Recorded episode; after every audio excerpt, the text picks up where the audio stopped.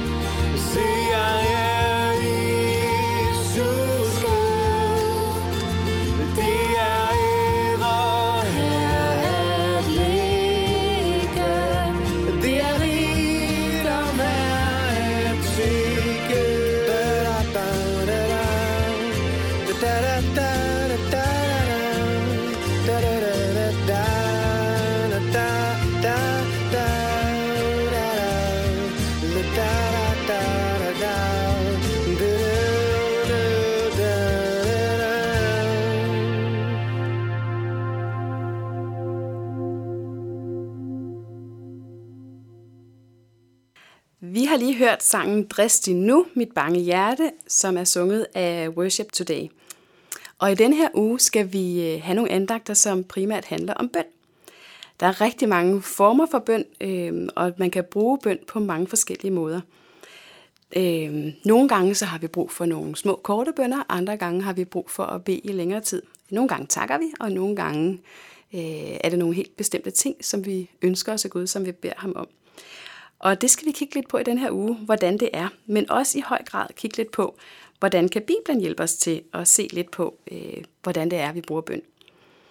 Og den øh, andagt, som jeg har tænkt, vi skulle høre til i dag, har jeg valgt at kalde de små råb til Jesus. Faktisk er det sådan, at Bibelen er fuld af små råb til Jesus, øh, eller små råb til Gud, når vi også tager det gamle testamente med. Og jeg har valgt at tage nogle af dem med i dag, som vi skal kigge lidt på og få inspiration fra. Den første, jeg har valgt at se på, det er, det er røveren på korset, som du måske har hørt om. Det var sådan, at Jesus blev korsfæstet mellem to røvere. Øh, og den ene røver drillede Jesus eller hånede ham og sagde, hvorfor er du her? Kan du ikke hjælpe øh, dig selv og os? Men den anden røver havde en anden tilgang til Jesus og kendte ham måske ikke så godt, men han, han tænkte, måske kan han hjælpe mig. I hvert fald så havde han et lille råb, øh, inden han døde til Gud, som lød sådan her. Jesus, husk mig, når du kommer i dit rige. En kort, kort bøn, men, men en bøn, som fik enormt stor betydning. Fordi den bøn gjorde faktisk til, at Jesus han svarede ham og sagde, i dag skal du være med mig i paradiset. Så tænk engang, sådan en lille bøn med så store konsekvenser. Nogle gange beder vi også små bønder, og nogle gange har det rigtig store konsekvenser. Jesus hjælp mig, kunne det være, eller Jesus frels mig. Jesus kommer vær hos mig øh, små bønder kan have rigtig store konsekvenser, og vi må rigtig gerne bruge dem. Der var også engang en mand, øh, som vi hører om i, i Markus evangeliet kapitel 9.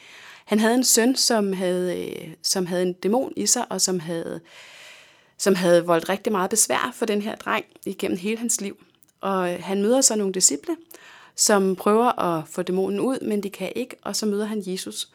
Og så spørger faren, Jesus, vil du ikke nok hjælpe mig med det her? Og så spørger Jesus underligt nok, øh, tror du på det? Et, alt er muligt for den, der tror. Og så kommer den her, øh, den her far med en, med en, en lille bitte kort bøn, som lyder sådan her. Jeg tror, hjælp min vantro. En kort bøn på bare fem år.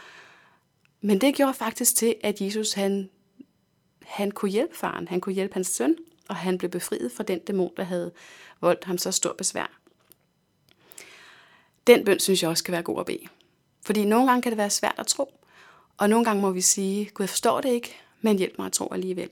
Eller jeg tror, hjælp min vantro, og faktisk bruge denne her fars bøn. I hvert fald så er det endnu et eksempel på, at små bønder har rigtig stor betydning. Vi kan også gå tilbage til det gamle testamente, øh, hvor der var en konge engang, som hed øh, kong Josafat. Og han øh, havde ansvar for selvfølgelig hele sit kongerige, det israelske folk. Og han blev på et tidspunkt overmandet af nogle store, store herrer, som, øh, som ville tage hans land, og som ville gøre ham og israelitterne fortræd. Og øh, menneskeligt set havde han ikke så farligt meget at stille op med. Hans her var meget, meget mindre end dem, der kom og skulle angribe ham. Og i virkeligheden var han på mange måder presset helt op i en krog. Og midt i det, så beder han en kort bøn igen til Gud. Han siger, øh, og du kan læse om det i 2. krønikebog, kapitel 20, der siger han, vi ved ikke, hvad vi skal gøre, men vores øjne er rettet mod dig. Jeg elsker den bøn. Vi ved ikke, hvad vi skal gøre, men vores øjne er rettet mod dig. Nu har jeg aldrig været konge, og jeg har aldrig stået mod en øh, her, der kom imod mig. Men jeg har virkelig tit stået i noget, hvor jeg ikke vidste, hvad jeg skulle gøre. Og måtte bede den samme bøn. Gud, jeg ved ikke, hvad jeg skal gøre, men mine øjne er rettet mod dig. Og jeg synes, det er fantastisk, at en mand bad en bøn for tusindvis af år siden, og jeg må få lov at bruge den samme bøn. For tit og ofte, så er det lige så meget bare at bede om hjælp, og bede om, at du må gøre dit Gud, for du ved godt, hvad du skal gøre. Selvom jeg ikke umiddelbart kan se det. Men Gud, min, mine øjne er rettet mod dig. Jeg ved ikke, hvad jeg skal gøre, men kom og hjælp. endnu et, et eksempel på en lille kort bøn, som faktisk også fik store konsekvenser, fordi det endte med, at, øh, at, at bønden fik det udfald, at Gud greb ind og på mirakuløs vis hjalp det israelitiske folk og også deres konge. Går vi om i den anden ende af Bibelen, det aller, aller sidste side, så slutter det faktisk også med en helt kort bøn. Det er om med Johannes åbenbaring, kapitel 22, hvor at Johannes har fået lov at se en masse ting øh, i et syn, og, øh, og det får ham til at ønske, at Jesus snart kommer.